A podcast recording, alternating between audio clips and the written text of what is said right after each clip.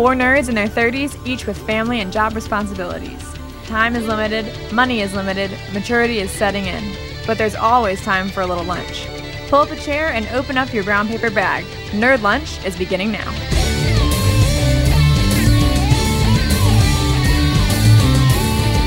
Hello, Nerd Luncheteers, and welcome to the 16th episode of the Nerd Lunch podcast. I am your host, CT. And let me just, just get right to it, and let's go around our table of justice and introduce the other nerds. First, in the spirit of respect and fair play, I am extending my cyber hand to this fellow from the Nerd Lunch blog, Jeeg. Good morning, Jeeg. Good morning, CT. Good morning, guys tonight I don't want to close my eyes. I don't want to fall asleep because I'd miss you, Michael Bay, and I don't want to miss a thing. Next, one of my favorite guys in the whole wide world. The word awesome only begins to describe just how awesome he is from the Cavalcade of Awesome blog at thecavalcadeofawesome.net, the Honorable Paxton Holley. Hey, Pax, did you get the fruit basket I sent over to you? I did, I did. What up, Jeeg, and what up, CT? I'm just sitting here with Rusty the Bailiff playing a little five card draw, and I'm losing my shirt, by the way. That's okay because you know we're not going to see your shirt, right? You're, you're wearing No. robes. You're wearing No, robes Rusty- tonight. Yeah, yeah. And Rusty's wearing my shirt home. So That sounds like a whole other podcast. Another spinoff for the Atomic Geeks Network. Pax Strip and Rusty. poker with Rusty. Pax and Rusty. All right, and uh, from the uh, blog at geekchunks.com, sitting in our fourth chair this episode is Jeremy. Welcome, Jeremy. Thank you. Thank you. Good morning, everybody. All right, uh, well, you're probably already thinking uh, this is craziness, aren't you, Jeremy? Yeah, out of control already. Out of control. All right, I don't It's awesome. I'm I'm I'm happy to be here. This is my first uh, podcast I've ever been on, and uh, I'm, I'm happy it's this one. Well, it can only go up from here. yeah, right. Right, well, yeah, I just did want to take a couple of minutes real quick to talk to you about uh, what you've got going on. So you run a uh, a blog, sort of a, a, a news opinion site um, called Geek Chunks. It's at geekchunks.com. Um, why don't you just tell us quick uh, a little bit about that site? Well, it's just uh, it kind of started out um, as me just uh, giving my opinion on different different things uh, I may read about. It may be you know film or toys or um, posters, things like that, and just commenting on things that I can't really fit into 140 characters. You know, Yeah. So yeah, I've been yeah, I just noticed recently you've got some, uh, you know, the, the new Dark Knight Rises poster and the go, new Ghost Rider poster, and you're just kind of giving some thoughts on on those sorts of things and right. Yeah, and it's just you know just one geek's opinion on geek things in my life. You know. yeah, how I see it. Yep. Um, and then you also um, have done your your background is in um, video or film production, correct? Um, yeah, I've done uh, a couple short films um, with uh, a friend of mine. Uh, most recently, we did uh, a short based on uh, Stephen King's In the Death Room uh, that he actually gave us the rights for. I think we paid like a dollar. It's like the Dollar Baby program, and um, it was a it's about a 30 page short story, and uh, I think the the final running time of the film was maybe 18 minutes. Um, and uh, wasn't you can't really go online and watch it. Uh, we weren't allowed to put it online or anything, so uh, we're working on a, a feature length film right now uh, that we can hopefully hopefully get out there and uh, see what people think. That's pretty interesting. So you can actually buy like a rights to a Stephen King short story, or Yeah, yeah, he's he's had this program. Oh, I think maybe since the 80s or so uh, called the Dollar Baby Program. And uh, basically, what you do is you you contact um, his office and you say, hey, you know, I want to I want to create a short film based on this story, and. Uh, you know, they say yes or they say no, or sometimes they say, well, you know, if what else have you done? You can show them you know a five minute short or whatever you've done, and they'll say, well, no, you know, don't do this one. Try try this one over here, which is what happened uh, to us. We actually had picked a different story, and they they suggested in the death room, so that's what we did. But um, yeah, it's a really neat program. A lot of people um, have started off their careers doing dollar baby um, um, films, so it's pretty neat. I suggest any, any filmmaker out there that wants to do it, check it out. It's the um, Dollar Baby program. I don't know the actual. I don't think there's like a website. I think you, if you go to his, you know, the Stephen King. Dot com, I think it is. Uh, there's some information on there about it. Cool. So now, is there? Um, so you say you, you can't see the the short online, but is there a way to get a copy of it, or, or are you putting Um, it? you can. You can email me, um, uh, Jeremy at geekchunks.com, or you can go to the website and just hit the little uh, contact um, link down at the bottom there, and you can shoot me an email, and I'll I'll send a copy. Yeah. Cool. Cool. And then the, the, you said you're working on a feature right now. Then what? Is, can you give us any uh, information about the, what the feature is about? Um, the title right now is um, "The Chamber of Alice Monroe," and um, it's kind of deals with um, like past life experiences, uh, sleep deprivation, drugs, all the fun stuff. You know what I mean? So Sounds sounds right up Pax's alley. yeah, right. that sounds Yeah, like a holiday movie. yeah, The family feel good at the end of the summer. exactly. So, uh, but we're we're still uh, about halfway through the script right now, so it's it's hard to find time to write and things like that with a day job and family and things. But uh, we're working on it, getting it done. Well, very cool. Props to you. I, I definitely understand. Uh, Thank you. I understand that. I mean, I've done some short film work in the past, and I understand the the struggle of uh, trying to make those things happen. Uh, right. You know, when you when you have all those other things taking up your time, it's pesky, Exactly. pesky other things. So It is, you know.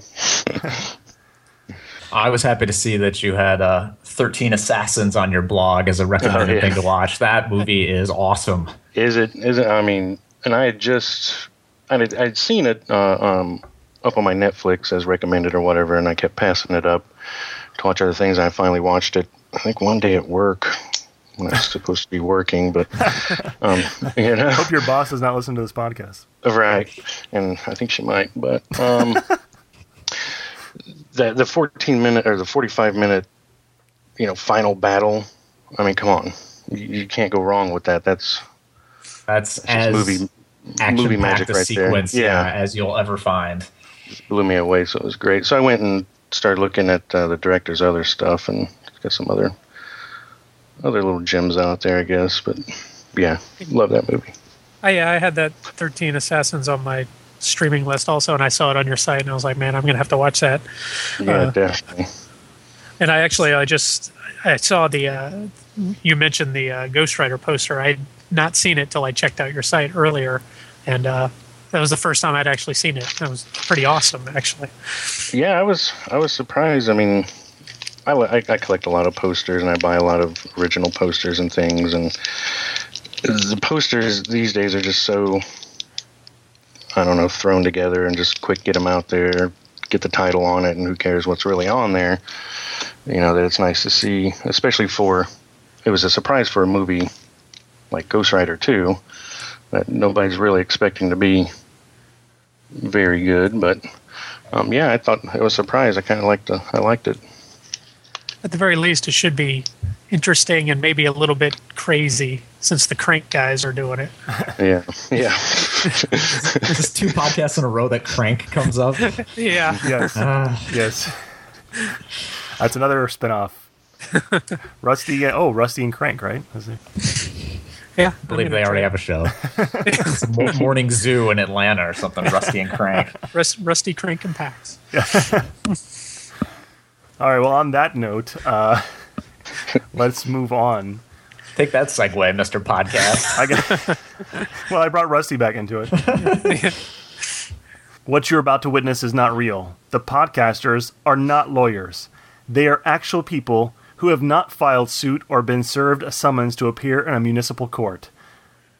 Both parties in the suit have agreed to remain friends after the show and have their disputes settled here, in our forum, the Nerd Lunch Court. That's right, today we are going to trial and going on trial is a famous movie director, one Mr. Michael Bay. So we will each be taking roles in court. Pax will be filling the role of the judge. Jeeg will prosecute. I will defend. And Jeremy will be called in to fill whatever role we need him to fill, but uh, that will be primarily uh, expert witness And bailiff. and bailiff and uh, and stenographer. court, yeah, court clerk. Michael I have the bald head for it. All right. So, with that, let's all rise for the Honorable Paxton Holley. You may be seated. I guess we are all here for the trial of Michael Bay. I guess going first will be the uh, prosecution. Prosecution, you may give your opening statement. Thank you, Your Honor. Ladies and gentlemen of the jury, I come before you today to prosecute Mr. Michael Bay for crimes against movie going audiences everywhere. He stands accused of making big, dumb, loud movies with absolutely no artistic value or lasting quality. I firmly believe that after the evidence is presented here today, you will be in agreement that this man should no longer be free to inflict his cinematic torture on the public. I will lay out a very clear case of why this man has no right to be a director. And at the end, I am confident that you will see this. Your turn, counselor. Thank, you, prosecution. all right, defense, the floor is yours. Your Honor, listeners of this podcast, other Nerd Luncheteers, today I am here to defend one Michael Benjamin Bay. Mr. Bay is a director of nine major motion pictures under his belt. Beginning his career in 1990 with work in advertisements and music videos, he quickly rose to directing commercials for high profile accounts. In 1995, he transitioned to feature film directing with Bad Boys, a movie that earned $160 million right out of the gate. His following eight movies, though not always critically acclaimed, have clearly served to entertain audiences right up to this past summer by earning in millions and millions of dollars. Mr. Bay has a clear style that he sticks to and serves him well. My opponent has said he has no artistic value, but you will find that I, I argue he does. In his short stint as a director, he is already known for certain shots.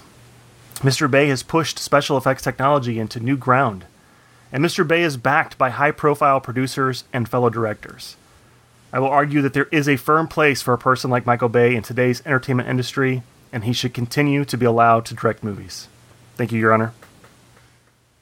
Thank you, defense. All right, let's get this show on the road. Prosecution, you may begin to present your case. All right. Thank you, Your Honor. I want to start by simply just looking at some facts and some t- statistics to bear out the prosecution's case.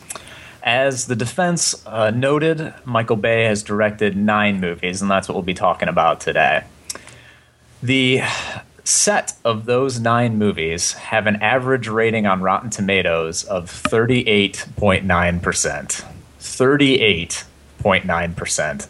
The best movie rating on Rotten Tomatoes for a Michael Bay directed film is only 67%.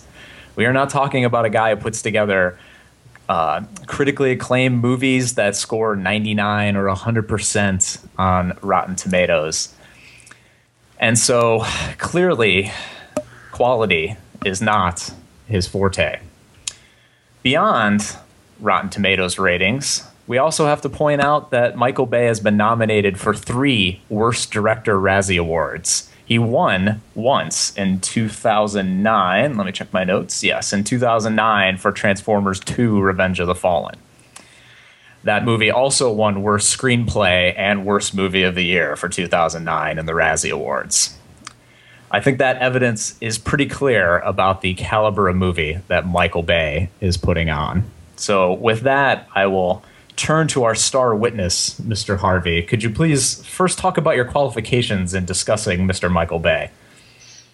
Uh, well, my qualifications include um, watching his movies. Have you have you seen all nine? Well I done. have seen. I have seen all except I think Bad Boys Two. Ah, a true gem. I'm sad that you missed it.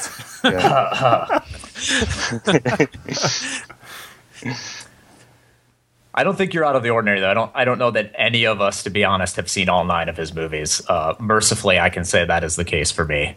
Yeah. Yeah, I think I'm missing Bad Boys 2 and Dark of the Moon. Objection. Objection.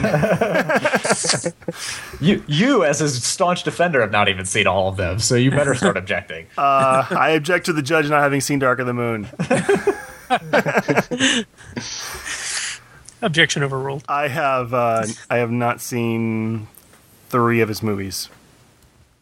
I've not seen the Bad Boys movies, and I have not seen um,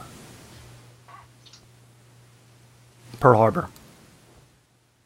You had, you had to think about that one. I did because I hadn't seen it. I couldn't remember what, it what is it I hadn't seen. Another gem. So, so Jeremy, I have uh, put forth that uh, most of Michael Bay's movies are utter crap. Uh, would you care to confirm that in terms of the movies you have seen of his? Which ones uh, did you find to be lacking?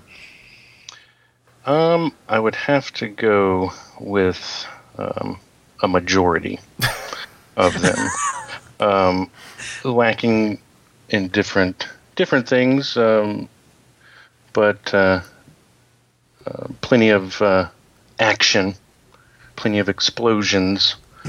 Um, if that's if that's what you're looking for, but uh, most of them um, just aren't memorable at all. Do you have a least favorite of the set? My least favorite would probably be Pearl Harbor. A good choice indeed. I'll point out 25% on Rotten Tomatoes, nominated for the 2001 Worst Director Razzie Award.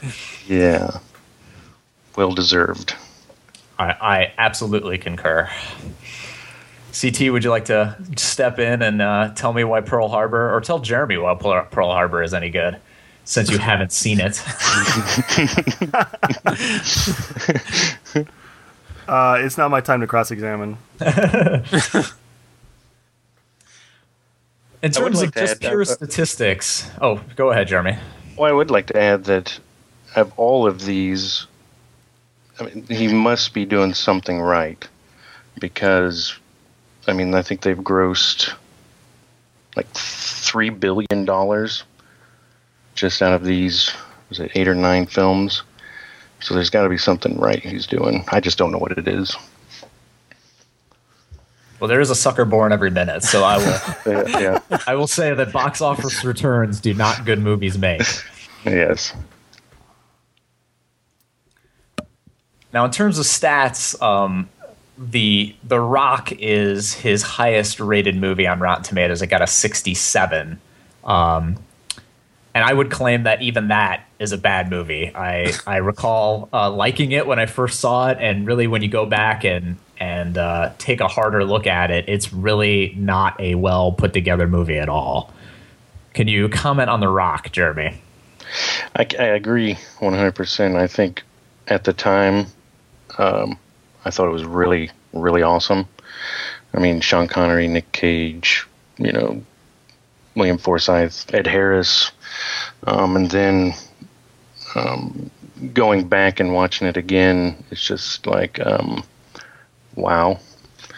I couldn't believe that uh, I liked it in the first place. So it doesn't really stand the test of time as far as uh, movie gems.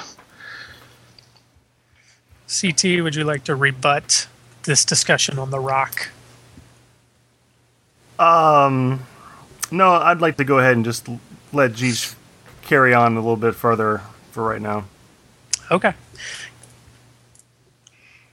All right, now I will uh, uh, pose my last question here in the initial round uh, regarding the Transformers movies. Uh, I will admit up front that I have not seen the second two, Revenge of the Fallen, Dark of the Moon, which are even worse, uh, from what I've been told by many people, than the uh, original, which I did see uh, and is the highest uh, rated of the three on Rotten Tomatoes. Um, and I know I can anticipate our defense uh, coming forward to tell us about the great robot fighting action that is present in these three movies since I've had this conversation with him before.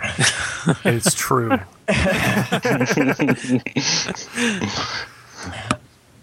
and I can I can understand someone wanting to make that argument. I, as the prosecution, will posit that even that is not done very well. That um, the fight scenes with the giant CG robots are really not shot that well or architected that well. So, Jeremy, I'd ask for your opinion. Uh, in the context of big giant robots fighting one another, what did you think of the Transformers movies and the and the action in those? Well, I'd have to I'd have to agree again. Um, You're a great witness, by the way. I, thank you, thank you.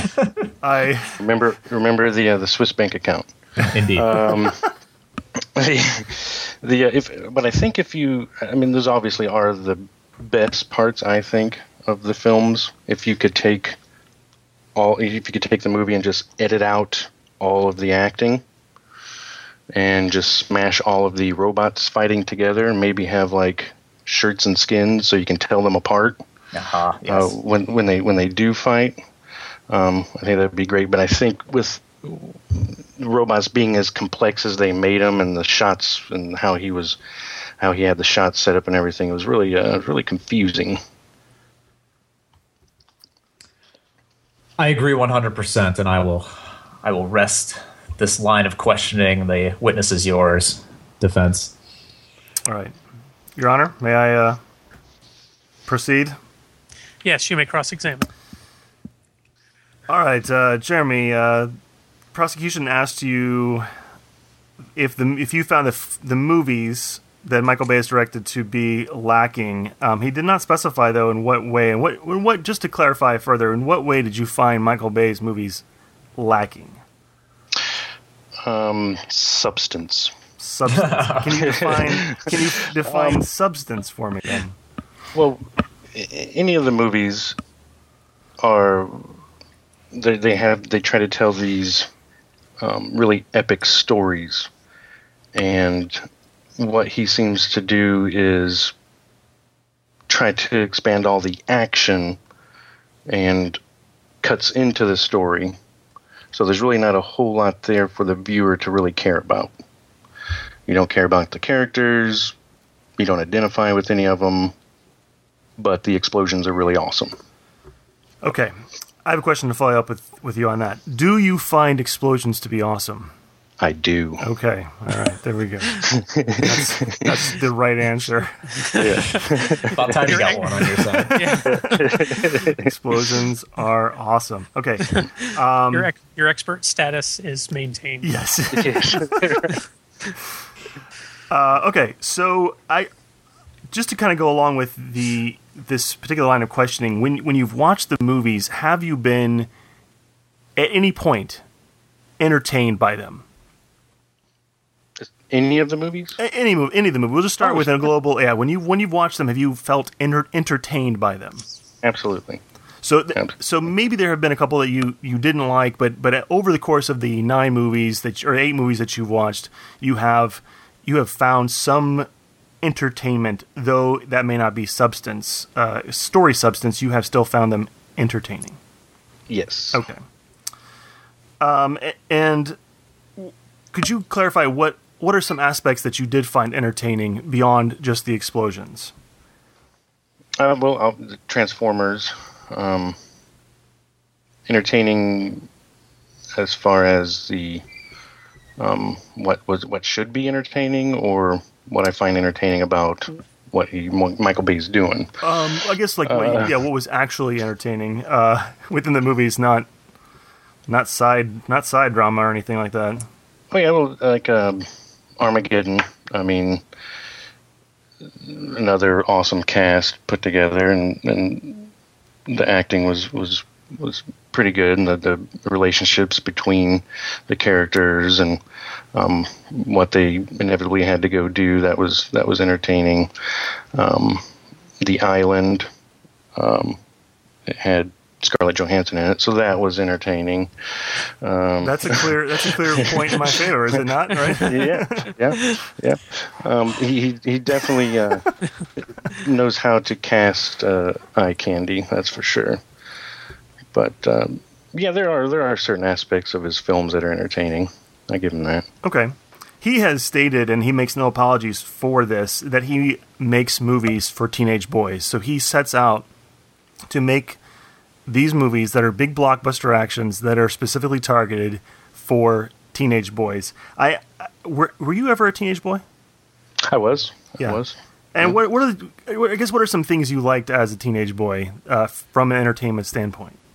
Oh, violence, um, hot girls, uh, um, explosions, Yes. all the normal, the normal uh, action stuff. You literally went in order the exact list I had in my head. Perfect. That was amazing. That was amazing. Violence, hot girls, and explosions. Are they- exactly. Yep.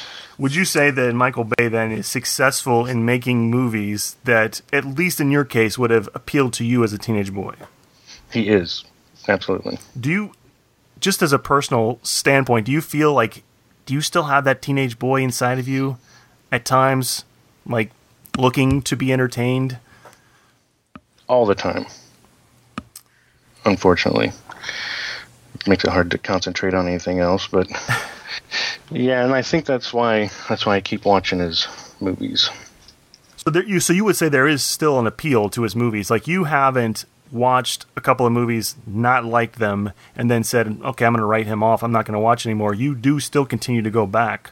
Right, there, the there is a reason to, to watch his to watch his films, and it's just for a you know a good action time. Good action time. That's right. Good action. Your Honor, can we get a new witness in here?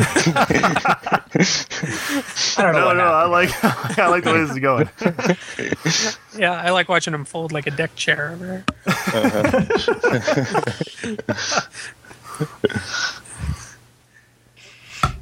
All right. Continue. All right, I I will. Checking my notes.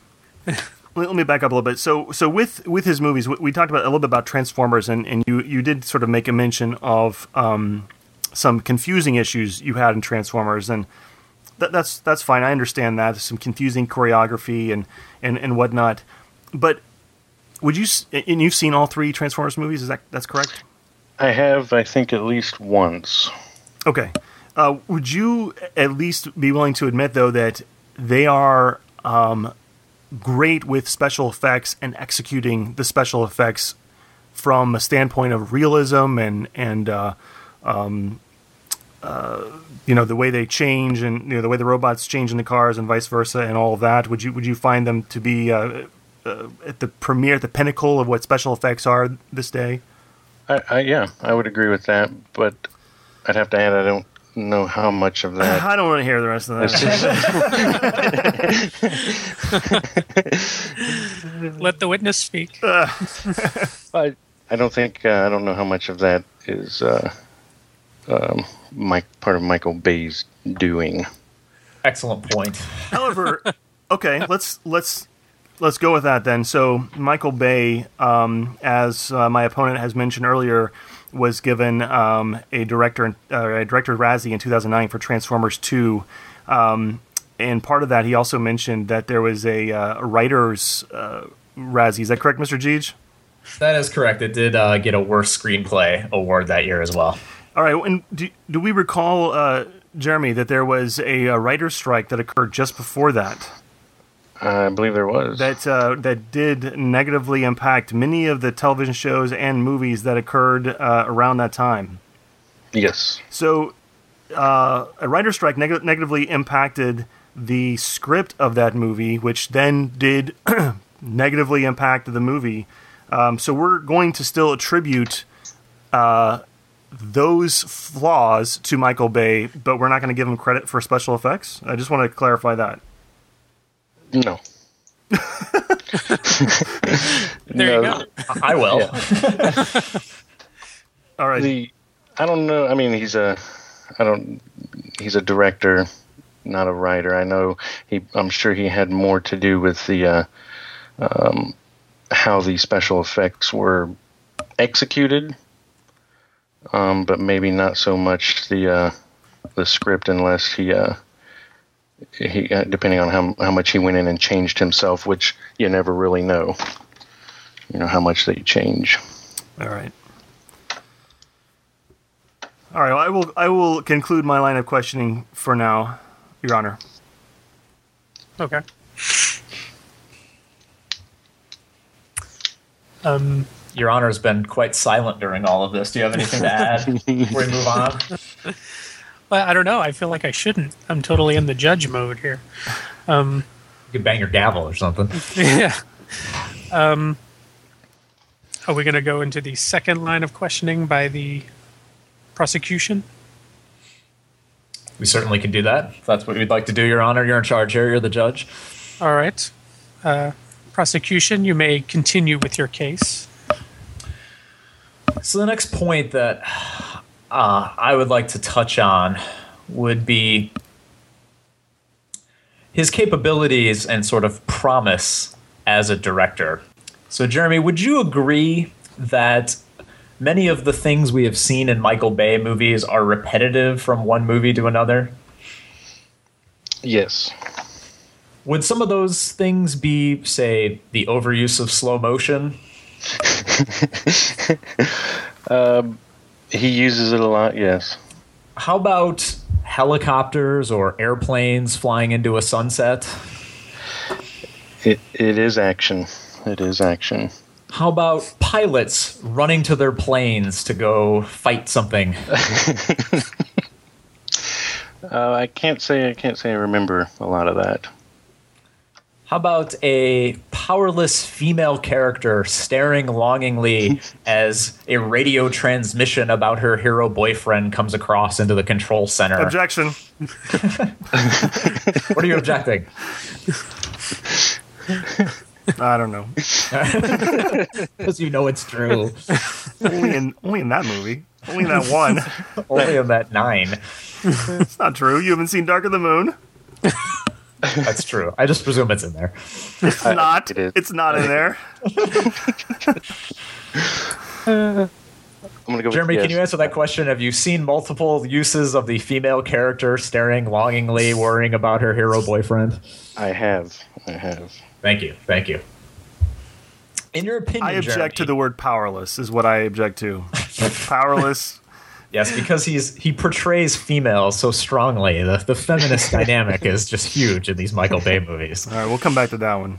Oh, okay.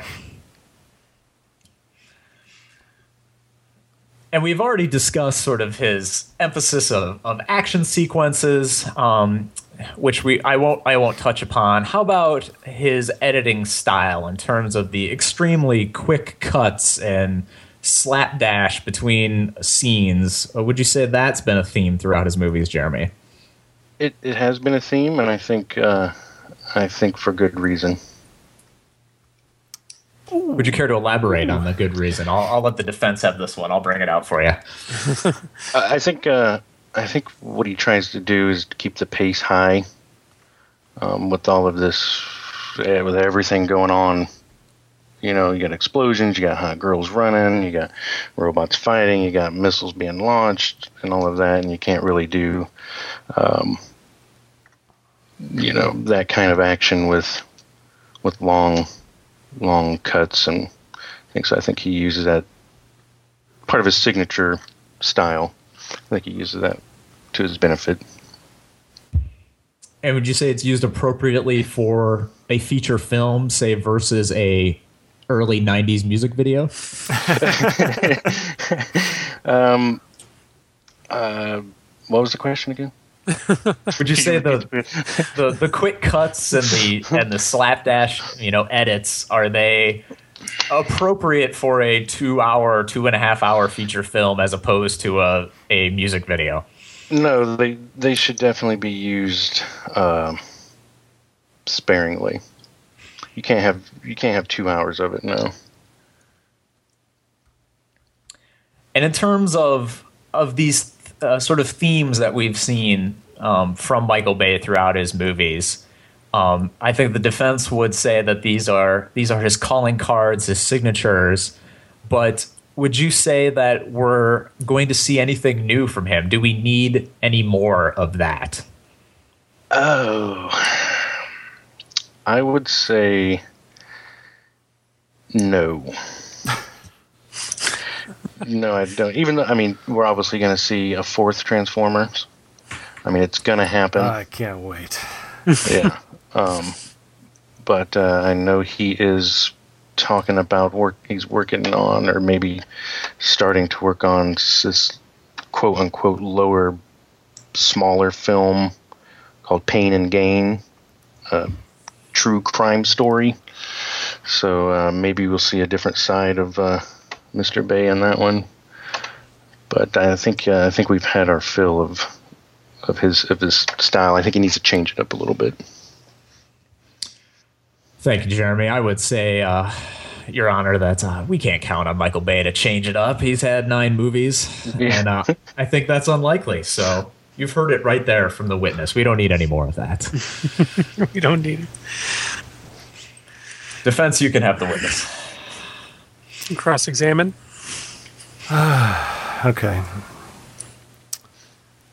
Jeremy, do you like roller coasters? I do. You're going to ask if he likes sugary cereal before this uh, podcast is over. Yes and yes. You like gladiator movies? Long walks on the beach. So roller coaster ride, you know, you like you said you like roller coasters. You like getting on and, and being taken on a ride. And and I, would you say that, that maybe Michael Bay's movies are somewhat like that? Yeah, I'd agree with that. How would you feel if there were suddenly no more roller coasters? Um, seeing as I really only go on a roller coaster maybe once every three years, um, I don't think I'd be too disappointed. All right, well, Michael Bay movies only come out once every couple of years, so that still works out okay. Yeah, yeah. Objection. There are other uh, other movies out there. Just because Michael Bay wouldn't make one doesn't mean there's no other roller coasters. You might actually go on one that's fun instead of one of these. Yeah, there's always there's the the haunted mansion, uh, the themed Splash roller Mountain. coasters. Yeah. doesn't have to be uh, flips and seventy miles an hour. All right. So, um, so with but with the movies, there is a certain amount of you know what you're going to get with Michael Bay. So there is there is a bit of um, there is a bit of that idea that you can kind of go in for looking for a mindless action flick, and you don't have to really uh, think about it. You can just sort of take it in and, and enjoy it for what it is, and it is very. Um, uh, uh, open faced is about about what it is. And I mean, do you what about do you do you like every so often having sort of a mindless action film to sit down and just watch and not really have to think about too much? Um, well, absolutely. I mean, I think you, I think everybody knows um, what they're in for when they go see a Michael Bay movie. But um, mindless, you know, action is great, but with with a franchise like Transformers, um, you know, beloved by everyone. I'm going to say. I think everybody loves. Transformers, right? Um, you, you know, you want more. You want something more than just mindless action um, with that. But I do, yeah. I mean, who doesn't every once in a while? And should an epic about Pearl Harbor I be thought- a mindless action film? I thought I thought it was my turn. oh, you can edit that out. Um, See, Jerry Bruckheimer's in my earpiece. He's actually passing me questions. as well. I'm sure he is. And uh, Steven Spielberg is in my earpiece. Um, so with um, I guess let's go. Let's go back to what what uh, Gene was talking about with this this these things that you see fairly often in Michael Bay's films. The the use of slow mo, helicopters, pilots running. These these things he mentioned. Um, I mean, a lot of the movies deal with uh, army. There are armies in all the movies. So, do armies have helicopters? They do. Do armies have pilots? Yes. Do pilots sometimes need to run? I mean, I, I guess I don't They really do. see the problem with having some of these things. Like, are there not certain things that are always in movies th- of this genre? Are are there probably not other movies that have helicopters, uh, pilots running? I mean, this is these are things that uh, are part of what Michael Bay has, but it, it's I don't see how these are offensive things to have in a movie. Oh, they're not, but when they always do it in slow mo, it kind of is. Is so so you take a you do find the the, the use of slow mo over you do find it overused. You you can overuse it real fast, and I think he does. Um, do you and find sometimes just sometimes just for no reason it seems like do you find though that it ever helps his uh, helps give clarity to some of his action scenes though just to be able to slow down the action so we can get a broad sense of, of actually painting the picture and giving you the environment that, that we're actually looking at? Sure yeah. I mean i'm not totally against slow motion at all and i think you know it has its spots that can be used or should be used and with you know he inevitably uses it in a good spot because he uses it in so many spots. But um, I think just the overuse of it. I mean, you can almost see you can almost see the scene being set up for slow motion. It's become so obvious with him. All right, let's go to the other point of the powerless female characters, and I'm going to specifically look at the Transformers movies, and and we've already talked about the fact that um, he Michael Bay is great at casting eye candy, and so I, I think we can all agree that um, Michael Bay has an eye for attractive females to put in movies. Uh, would you say, Jeremy, that's the case? Yes. Okay. Um, I mean, are we saying that just casting attractive females in the role makes them powerless? I mean, I don't think that's what the, the prosecution is saying necessarily. So I just clarify that, right? Right. Um, would you say that though Megan Fox's character in one and two, and then um, the underwear model in three, whatever it is. Not helping my case. Uh, would you say that their characters were powerless in those movies? Um, I don't know if they were so much powerless as just they just didn't really do anything. Well, in, in Dark of the Moon, uh, the uh, the female lead in that movie was uh, involved in the action for mo- for most of the last half of the film, and it was actually integral into uh, regain uh, inspiring Megatron to get back into the battle, and thereby turning the tide on uh, on the final battle and helping the good guys win. I mean, she played a pivotal role in that movie. Did she well, did she talk to him or something? Yeah, she gave him a pep talk. Spoiler alert. she gave him a little pep talk. Yeah, I mean, I think he casts a female role, like you said, for the the, the teenage, um, the teenage boy, in all of this, and you know, they're obviously involved in the action for the running, the running part of it, and I think that comes from his uh, his past in in music videos. I think that's where he got his eye for casting um, females. But uh, powerless. I mean, like you like you said, they've the females have had a um, some type of a role in the story, but not uh, not very much. maybe maybe with the with the new girl, he wanted to go a new direction. All right, I I will I will end my line of questioning there. All right. Um, prosecution, do you have anything further you would like to add? I only have one more area that I'd, I'd like to touch on, Your Honor, and that's the the opportunity cost of uh, letting Michael Bay direct movies. Uh, Jeremy touched upon how Transformers is a beloved franchise, and it might have been nice to get a well produced set of movies for that franchise. Don't you agree, Jeremy? I agree. Do you believe we have gotten that with Michael Bay at the helm of this franchise? Um, it's. I'd have to go with it's not as good as I would hoped it would have been. Would you say that the uh, animated movie from the '80s did more of what you were looking for from a Transformers movie?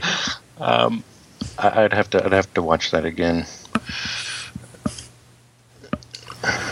So, what sorts really- of things? uh, You know, you said that uh, these three haven't haven't lived up to what you what you had hoped. What what sorts of things did you want to see?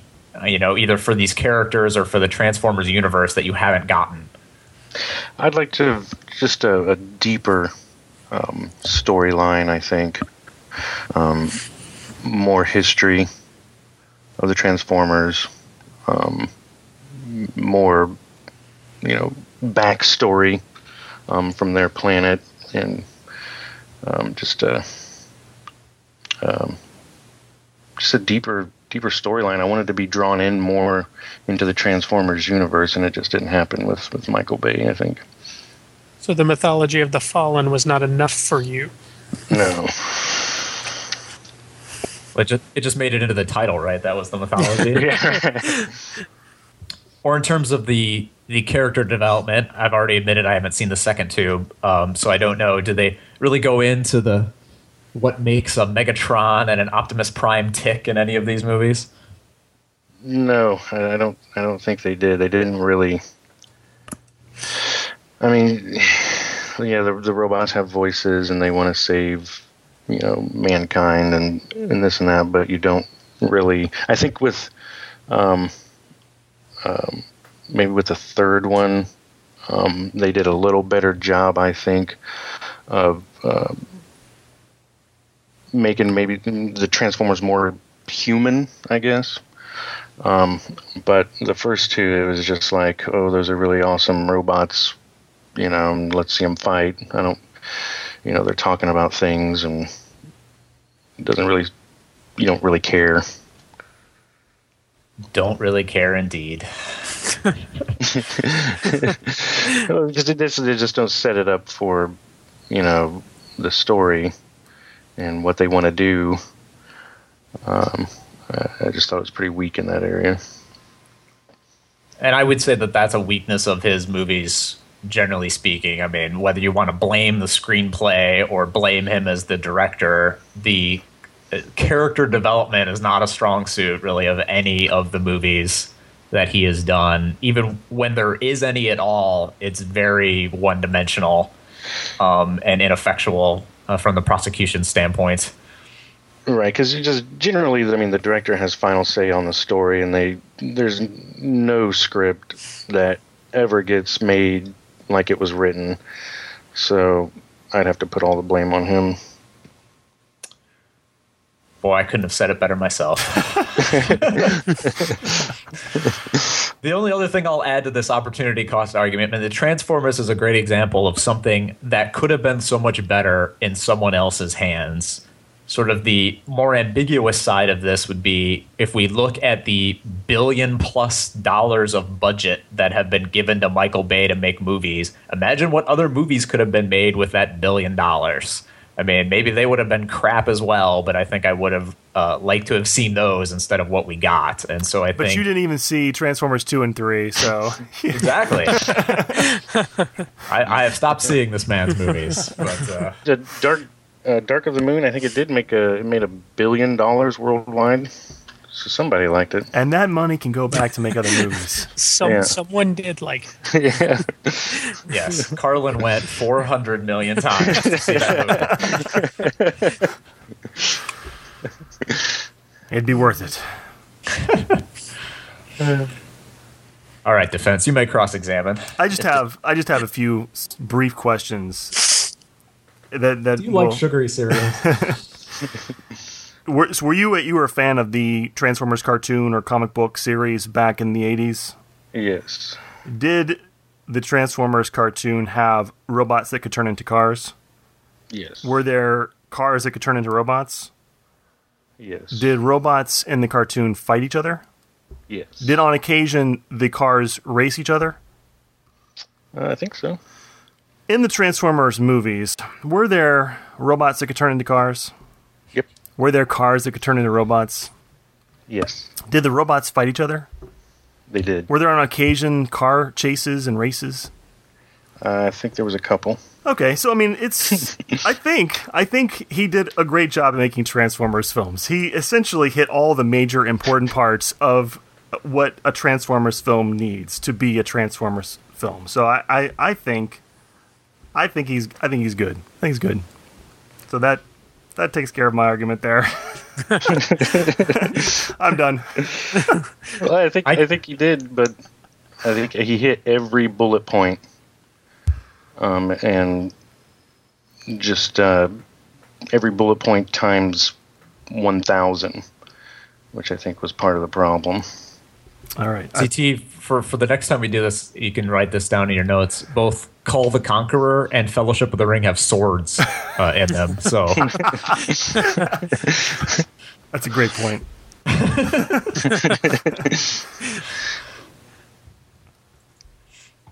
So do you rest, CT?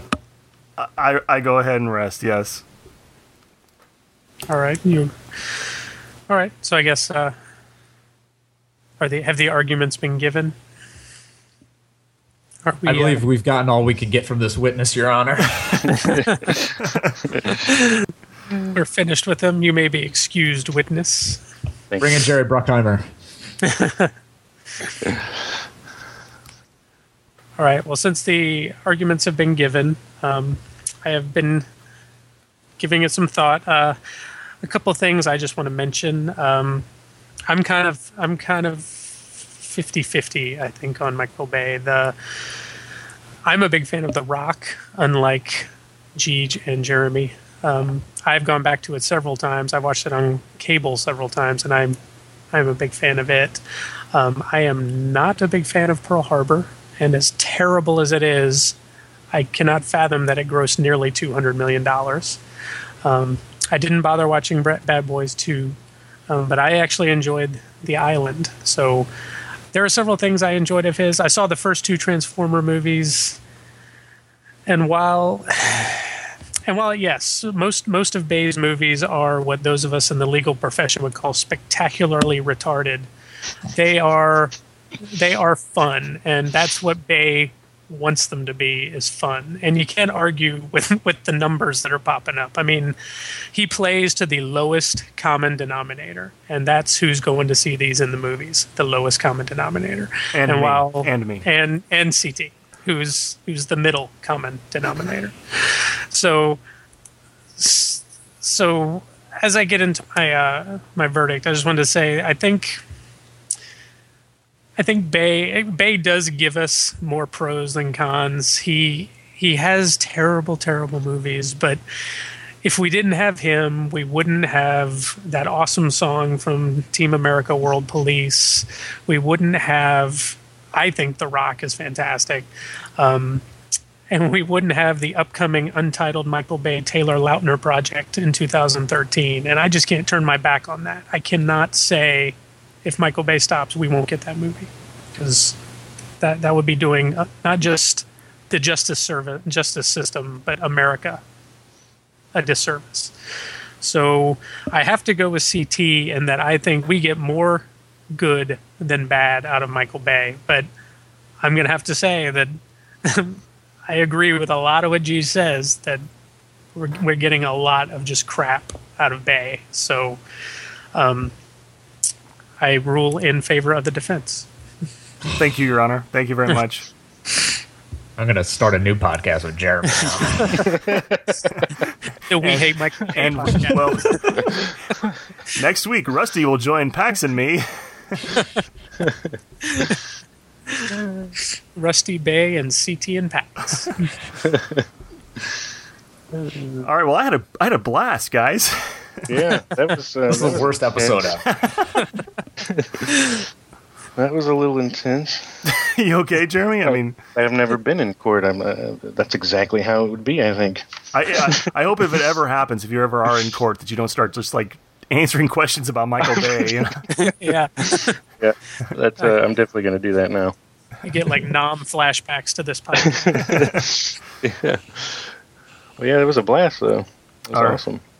Awesome. All right. Well, let's um. So we, since we've got that out of the way, and uh, just let me let me do say, good good prosecution, Gigi. I, I really thought you had it nailed there. I I was almost there at the end, just kind of giving up because uh, you had such a great argument. And I thought the facts spoke for themselves, but I can see Pax is just as misguided as you are. So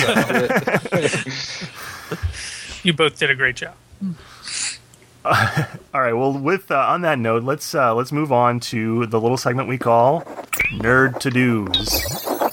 And uh, why don't you go first? All right, so on my nerd to do list this week is uh is a bit of a weird one. Um, my wife and I had been talking a bit about Christmas movies and stuff since it's that time of the season and and winter movies in general. I think we kind of broadened it out to. And so she uh, mentioned that she had once seen this movie with Ricardo Montalban and Esther Williams in it, singing "Baby It's Cold Outside." And so, wouldn't you know?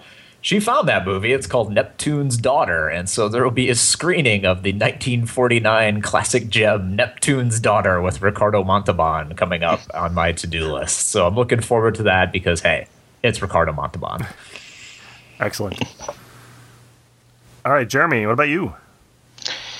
Uh, my my nerd to do uh, list at, right at the top, I think, um, right now was put there by my wife. Um, she wants a uh, Diablo 3 beta invite. So I'm on the lookout for that. Anybody out there that uh, knows uh, how I can get one, uh, let me know. But that's at the top of my list. That's a video game for you, CT. Yeah. I actually, Not, not Diablo Cody or something like that. I actually knew that. Okay. All right, Pax, what about you? Um, well, the probably the I have a couple things at the top of my to do list. On Sunday, I will be running the marathon as Vader. Um, that's all Nice. set. Um, two, I uh, just had Christmas with my my parents. My parents are in Alabama, and they came down, and uh, I got a new Barnes and Noble Nook Color, and uh, downloaded a bunch of the Lost Tribe of the Sith e novels, and uh, so I, I plan on reading those. And uh, I also sideloaded a bunch of uh, digital comics um, from my own collection. So uh, I'm hoping to be picking up some of the some of the new DC 52 titles and uh, a couple of other things that I have loaded on there that I need to that that this makes it easier to read than reading off of my uh, laptop. So uh, oh, and it uh, a new update this week allowed the Nook Color to uh, do Netflix streaming, so I can watch shows on my Nook Color. So I'll be hopefully starting watching some of the shows I've talked about before, like Veronica Mars or something. Watching it as soon as possible. Very cool. Cool. All right, uh, an update from uh, my la- my last week's to do. I had um, said I was going to watch the uh, Green Lantern movie and the Green Lantern Emerald Knights uh, DC animated movie. I have still not gotten to Green Lantern, the live action one, but I did get to see the Green Lantern Emerald Knights movie. Uh, this is the uh, from the series of animated movies. This particular one, I guess I was misunderstood. I guess I misunderstood it. I was I, I'm kind of confused. I thought it was connected to the Ryan Reynolds movie. Uh, there was actually a Batman Gotham Knights movie that came out before The Dark Knight did. It was very much the same way. It was kind of like telling these prequel stories about um, Batman and the surround supporting characters. And I thought this was uh, doing the same with Green Lantern, but that is not the case. So it was just a bunch of like short stories about Green Lantern, uh, different Green Lanterns, and uh, it was okay. Um, but it didn't seem to connect to the movie. But um, I still need to watch the live action one. And then just another nerd to do to add to my list is that my son's third birthday is coming up very soon, and uh, I just need to I need to get on the ball and uh, make, help make uh, plans for that. He's a big superheroes fan, as uh, this probably comes to no surprise uh, to anyone. and uh, so I imagine superheroes and possibly he he loves uh, like Transformers and stuff, uh, like seeing the toys and stuff in the aisle. So he's uh, really into robots and things. So I imagine there'll be lots of nerdery that will be a part of that. You gonna get him the uh, like Michael Bay DVD collection for his birthday? Well, I would get him the Blu-rays. ah, yes. He's gonna love Bad Boys too. Let me tell you. Yeah, it is. Start with Pearl Harbor. yeah, yeah. I should add that to my list of to nerd to do. Is just, I need to just go ahead and finish out the, the Michael Bay movies I haven't seen. Do it for him. Since think I should. since I defended him. For the Bay. All right. Well, that You- go go ahead. I was just gonna say you got me thinking about that too. That one movie, Bad Boys Two, that I haven't seen is just staring at me now. I ha- I think I have to watch it now. I think I think what will So I, be, I mean, I might as well. The sickness is spreading. I think what will happen is that this this episode will inspire people to go out and rent and buy a bunch of Michael Bay movies. So, mm-hmm. good job, Jeeg. Uh, I'm gonna watch a spike in Bay's gross. Just exactly, just because of this Next week. podcast. Exactly. They're like, what has happened? You know, like the Michael Bay's assistants are gonna be here all around him, like, Mr. Bay, look at look at this. Eight people rented her movies last week. It's amazing. All right. Well, this uh, this episode was fun. I think uh, it was um, a nice change of pace for us. A good departure. I don't think any uh, lawyers out there need to worry about us though stepping into their courtrooms anytime soon and us causing them any problems. uh, but we'll have to do that again someday. The the trial Yeah, the trial thing is fun. Uh, before Yes. we uh, before we wrap up, though, Jeremy, let's go back to you. Um, can you give us again your uh, URL of your website, uh, your Twitter, Facebook, any of that stuff, so people out there listening can uh, know how to get in touch with you and follow you and such. Yeah, sure. You can. Uh, my website is geekchunks.com. Um, there's links to my, my Twitter, which is at geekchunks, uh, on there, as well as my uh, Facebook, Facebook and uh, Google Plus, which I don't go on very much. Does anybody use that really for anything except like animated gifs anymore?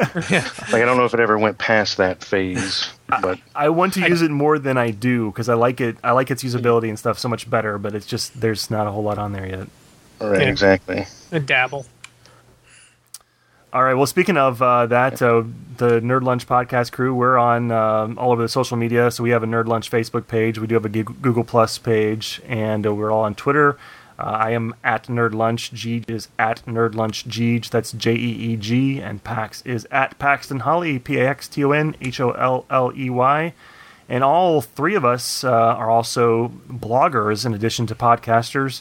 So you can read additional material from us. If you haven't gotten enough of us, in podcast form, you can go to nerdlunch.net and cavalcadeofawesome.net. And also want to want to encourage you. I know this uh, this particular topic in in uh, in particular has probably uh, got a bunch of people uh, you know very opinionated, and so we'd love for you to. Uh, uh, leave feedback about whether you think the verdict was was correct or not, and give us your thoughts on Michael Bay. You can just leave comments on either of our blog posts about this podcast. Yeah, back me up, people. That's fine. That's fine. He's gonna keep making movies. yeah, yeah, he is. Uh, we are just one of three podcasts that are a part of the Atomic Geeks Podcasting Network, and you can go to theatomicgeeks.com for more information on uh, on all the different uh, podcasts in the network. Uh, you can also go to theatomicgeeks.com to read uh, and uh, learn about their podcast, The Atomic Geeks. And uh, let's, uh, I wonder, I wonder, let's kind of tune in our uh, little podcast radio stations and see if we can hear a little bit from a an Atomic Geek to talk about what's coming up in their next episode. Well, hello, Nerd Lunch listeners with ears. It's Christian from the Atomic Geeks Podcast. This week on the Atomic Geeks Podcast, I will not be here, big tier, but uh, Mike Downs will be hosting, and he'll be talking about a whole bunch of stuff that happened the past year that might deserve awards or geekies or something like that. So uh, why don't you uh, listen to that on iTunes or other places? All right, thank you for that. It sounds like another stellar episode of the Atomic Geeks coming up. Uh, also, the first episode of the Classic Film Jerks just recently came out as of the time of this recording, and it's great. You should listen. It's a new podcast from the Atomic Geeks Podcasting Network, the Classic Film Jerks, deciding if the classic films are indeed just that. Find it on iTunes and at classicfilmjerks.com. And hey, if you liked this episode of our podcast or any of our others, we'd love it if you drop by iTunes or I guess also Zune and give us a positive review. Thanks again for listening, and until next time, Qapla'! This has been Nerd Lunch, a part of the Atomic Geeks Podcasting Network. Nerd Lunch theme by Rick Jackson. Music by Flannelhorn. Please place all trash in the receptacle. Thank you. So, Judge, judge us. Oh, so I guess uh, Hear ye, hear ye.